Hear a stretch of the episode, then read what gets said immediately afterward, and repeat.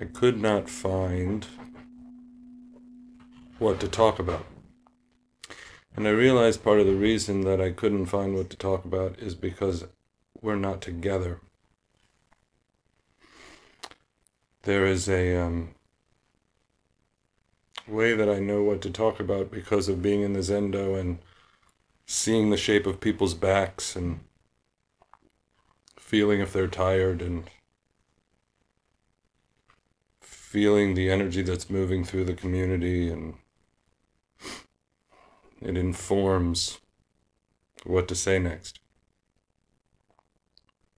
And so it was, I wasn't getting that information.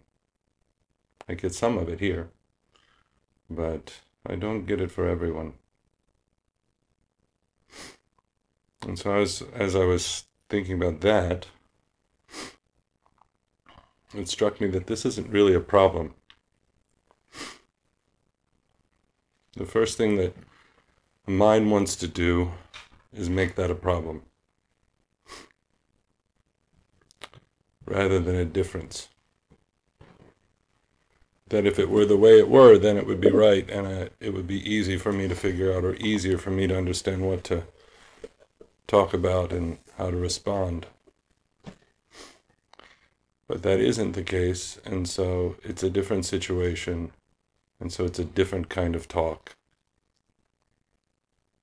And the moment the mind, my mind in this case, goes to, well, if it were,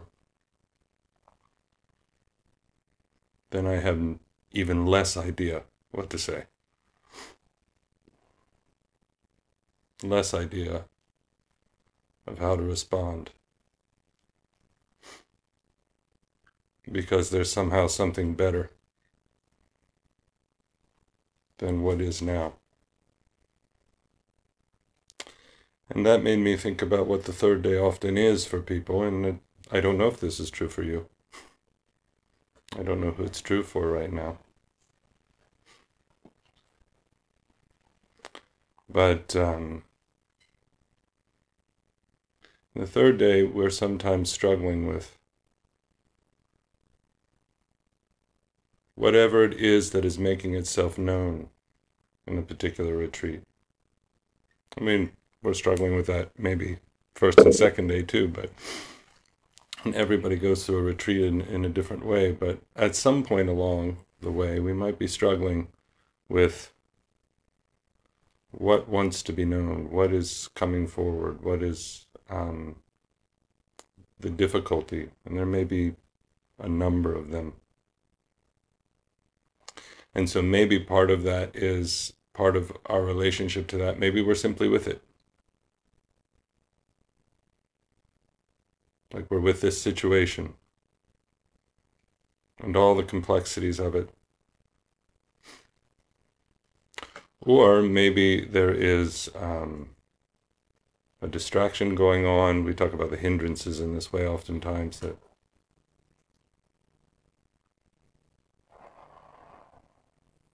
that we might resist it through aversion, that we might distract ourselves, that we might become tired, sloth, and torpor, that we might run after some idea or bodily experience that keeps us away from it, that we might loop in doubt about the very nature of our practice and whether it's reliable. That in the end it just may not be very comfortable, any of this. And I'm not using that word lightly. It may be very, very uncomfortable. Whatever's coming up for us, or whatever's coming up in this situation outside of retreat, in some ways, um, some of the trajectory of a retreat is not unlike the trajectory of the whole thing we're going through together and not together. Hmm. There's starting to be um, news about vaccines. So, are our minds jumping to six months from now? Are we already there? I get to go back to whatever I was doing before. Am I at the third day of Sesshin? Maybe I don't want to go back to what I was doing before. Maybe I just want to stay in Sesshin. Maybe I do. Maybe I wish Sesshin was a different way. I want Sesshin to be the way it used to be. Even though at the time I was doing Sesshin the way it was, I probably didn't want it to be that way. But now I want it to be that way. Because that was the good way. But this thing about um, comfort, and by comfort, I'm not just talking about bodily comfort. I'm kind of, I guess the best way I could say is I'm talking about a kind of psychic comfort. Whether our psyche is comfortable, whether our mind is comfortable with whatever's arising in it, really with whatever's arising in it. Because even if we're talking about what's around us or what's going on in the room we're in or how our body feels or whatever that is, and I'm not talking about pain we have to take care of. This is one thing that actually is coming up, I'm thinking about right now, which is this if our discomfort is a problem, immediately if that's our response to our discomfort is that it's a problem. That i can't feel you in the same way if that's a problem for me. If the way a room feels if the way if what's going on around me if all of these things that are whatever's happening if it's somehow discomfort is a problem then it becomes very very very difficult to discern the world of comfort and discomfort from the world of compassionate response. Because there is a certain amount of um, not moving away from our discomfort that's necessary to discern what requires my actual compassionate response and what is just me moving away from something that's uncomfortable in a moment. I need to take care of this because there's somebody's uncomfortable or I'm uncomfortable. That's not necessarily compassionate at all. It could just be refueling our own karma, it could be refueling another person's in ways that are not at all helpful. This is really interesting at the moment. I mean, it's probably particularly difficult when one is alone because there's not all the bodies holding us, right? And this isn't in any way a request to do some silly machismo version of Zazen. It's far too far the other way. But just a habit of the mind to take a change in our reality that is shocking, that is painful, that is uncomfortable, and make it a problem first before any other interrogation, before any other discernment. That the pain that I'm experiencing is the location of the problem, rather than a deeper interrogation into something else. In the current situation, in the larger situation, is the problem the pain of us being separated from each other? Is that the problem? Or is the problem the trading of wildlife in ways that launch massive illnesses across the planet? Is that the location of the problem? Where does our energy go? Is the problem in Zazen the discomfort that I'm feeling with a particular set of um, feelings arising in the mind and body? Or is there something much deeper that requires me to sit with that, to not make it a problem, to not move away from it, so that I can see where that pain is coming from? The pain is probably, certainly, a, um, a guide toward compassionate action, but what kind of compassionate action? One that believes the first impulse, or one that waits a minute and ask what what's going on here. And Zazen is a deep and profound support for this. In fact, for me in my life, probably the only thing that has really helped me clarify the difference between responding to the world rooted in karmic comfort and discomfort and responding to a world rooted in compassion. I don't think I could have ever made any sense out of that without Zazen. I don't think I had the capacity to think that through. I had to be. I had to sit. And I had to be hour after hour after hour after hour. To understand a world rooted in my own self clinging, my own will that was tied to guarant- trying to guarantee my comfort versus one that was compassion arising from a situation that wasn't about just my comfort. I don't exactly know where this is going, but I feel it has something to do with the world. I feel it has something to do with what we're maybe learning in this moment. Certainly for me to learn, which is how my own self clinging to comfort drives harm at a much bigger level than I would like to fully see. And and I feel Sesshin has a has an is an enormous gift in this way. Because we don't we don't come together to learn this in a kind of feeling of judgment or meanness or you should or any of that nonsense. But lovingly, hopefully.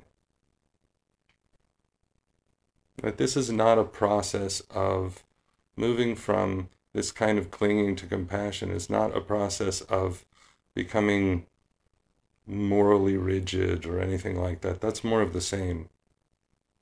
Now I'm just going to replace comfort, discomfort with rightness, wrongness. Different kind of. I'll move from. In some ways, this is this is this is a way of thinking about the Buddha's original distinction between an ascetic life and and and a life of indulgence. There's a life based on kind of comfort, discomfort, and then there's a life that gets based on a kind of um, rigid moral right and wrong. They both confuse us. Both choices confuse us in very deep ways. And we can bounce back and forth between the two. How am I getting this right? I'm going to be really uncomfortable because now I'm getting it right. I'm going to choose discomfort because now I'm in the framework of right and wrong. That would be asceticism. I'm going to go back over to comfort. Neither one of these really has a handle on compassion. Can't really find, I can't anyway, really find compassionate action in a world of moral judgment. And I can't really find compassionate action in a world of comfort and discomfort. I can't seem to find it there either. And I do them both. but there's something else about um, when we come to the hurt, almost the first act being nothing, doing nothing, not doing the judgment the moral judgment of right and wrong. I shouldn't have the hurt. If I were stronger, I wouldn't have it. If I were clearer, there wouldn't be this emotional pain. If I was more concentrated, all these are kind of moral bickering. Not doing that. But then also not doing the other, which is the minute the hurt is there, we find a hindrance to dive into. which is kind of a comfort discomfort way of going around about it. And we'll do these things. So let's not use the moral piece to attack ourselves for doing it. I think the thing is for us to become clear that they just don't work. And that they'll never work. they're never going to work. If our intention, if our aim is clarity and awakening, these two things are not going to work. They're just going to replace belief systems with other belief systems. They're just going to replace indulgences with other indulgences. And under them will be deep views about who we are that will just be re encouraged. So, this coming to what's arising, it's funny, you all know all of this. Um, coming to what's arising with really nothing, bringing nothing to it except openness. I mean, in that openness is, if it's really openness, everything we need is there. It's really openness, because openness, openness is requires the heart and the mind. Openness requires the mind to not be grasping. Openness requires the heart to be present, to feel, to make space for. To come with an openness for, okay, this is what's happening now. An openness for this is the moment we are currently living in. This is the moment I am currently living in. Could it be better? I don't know what that means. I honestly don't know what that means. I mean, in some way, we could talk about what that means. Certainly, we want people to not be ill. We don't want harm in the world. All of that, that's clear. But for my own, I'm talking at this point about my own, our own psychic better. right? What is it to be fully, fully, fully with? And to catch ourselves when we're telling any narrative that starts to create tension. And it's not that we won't have heartbreak, that's a part of the situation. This is where it gets very messy for us, right? Because if there's such a strong, um, there can be such a strong aversion to heartbreak that we see that as a problem. Heartbreak's not a problem. Heartbreak is good, healthy functioning. But we can say, well, the heartbreak's a problem. And so now there's tension in the mind. Now there's aversion. Now there's activity. Now there's narratives. Now there's people don't understand. If people really knew how bad it was, and oh, da, da, da, da. we do all those things. So to be to to not get confused about whatever's arising being a problem or that our current situation is in any way a problem because through our current situation when we don't make a problem of it we we can begin to one actually have a skillful response but two at least for me maybe this is wrong but for me i start feeling the love that's all through this and if I make this a problem, then I don't feel the love that's all through this. I think about love as some other thing that's somewhere else, or if we had it the way it was, then we would have some experience. But I feel the love that's all through this. That's all through our current moment that each of you are bringing. And even though, yes, I would love to be with you in a room, I would prefer that. and their sadness that it's not the case. None of that is a problem. That there's sadness. Through that sadness is the same clarity, the same silence, the same freedom that is through everything. If we're not pushing it, if we're not grabbing it, if we're not doing what we're doing with it, it is also freedom complete, entire, awake freedom. The whole of the earth is there. I guess to tie it back, yeah, I don't even know if I want to do that. I was going to try to tie it back to the other talks, but I'm not even sure I care about doing that. or know how to do it. You know, this is what's coming up. I didn't know if I was going to say this or not. To all all this morning, all through the morning, I felt um, I just felt this very strong, um, I would say, ancestral energy, and I don't know which ancestors. I don't. I don't really believe the ones that I pretend to claim mean anything about the ones who claim me. Um, but I, there's some way I that feeling um, when it's apparent to tell you the truth, I kind of don't like it because it means I have to say or do things I don't want to do usually. But um, but the um, that I feel too small to do. Um, but I feel like it's important because there's something coming forward that is embracing the whole of this community with all of the difficulties that there's a deep, old encouragement and a strength that I have a lot of faith in. But like Sesshin, this moment that we're in with the pandemic, Sesshin, everything we're going through, we can't move too fast.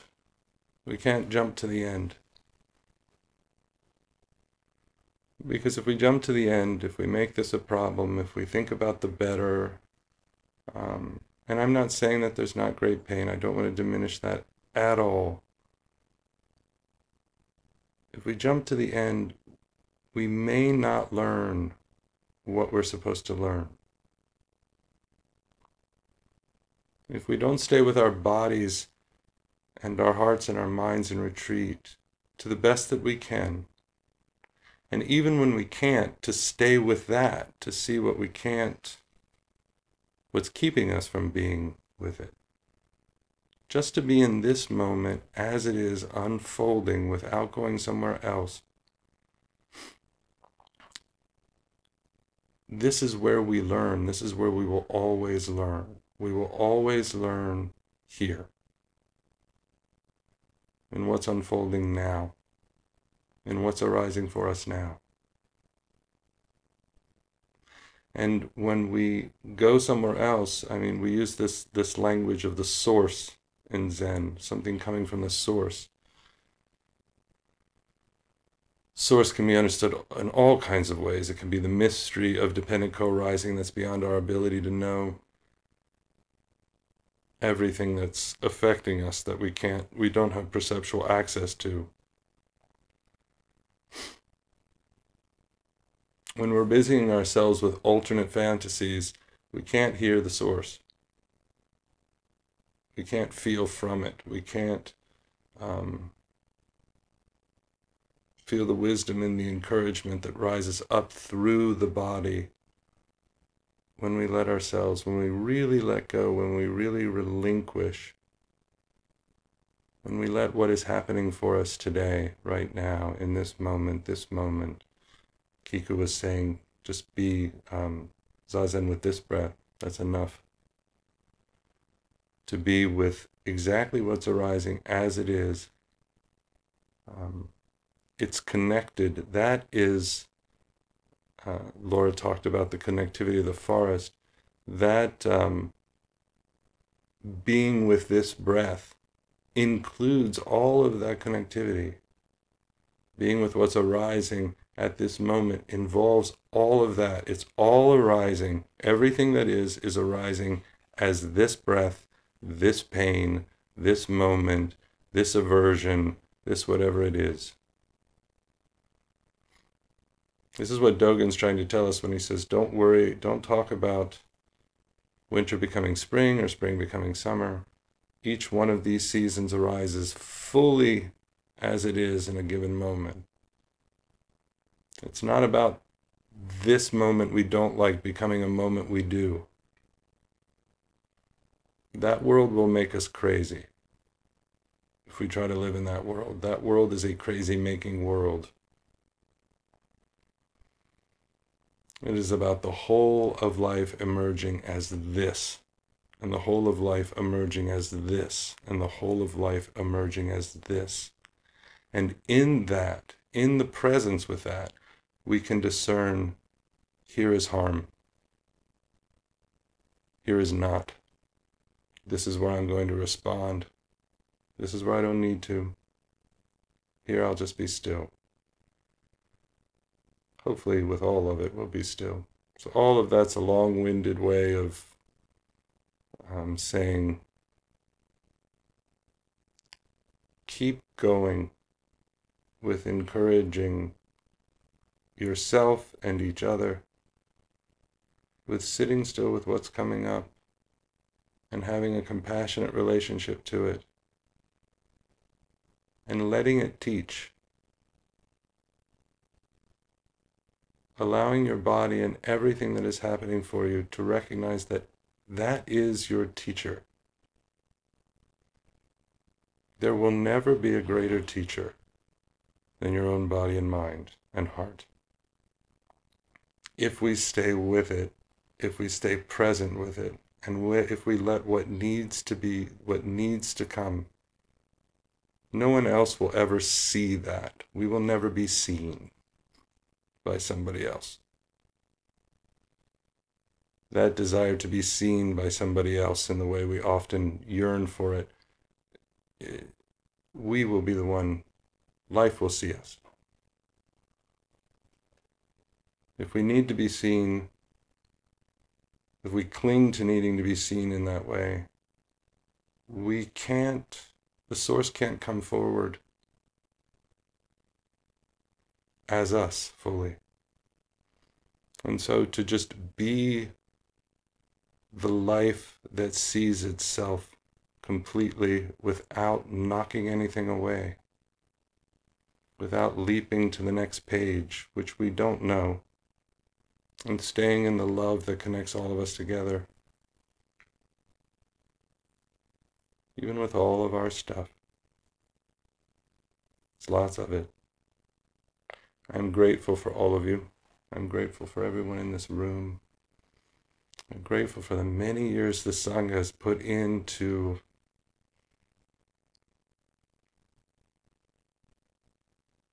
to mature all of our practices together.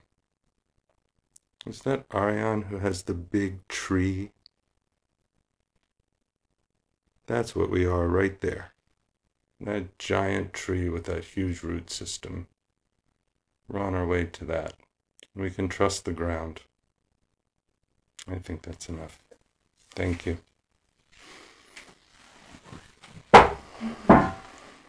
May our intentions equally penetrate Thank you for listening to this podcast offered by the Brooklyn Zen Center. Our programs are given free of charge and made possible by the donations we receive. For more information on supporting Brooklyn Zen Center, please visit the giving section of brooklynzen.org.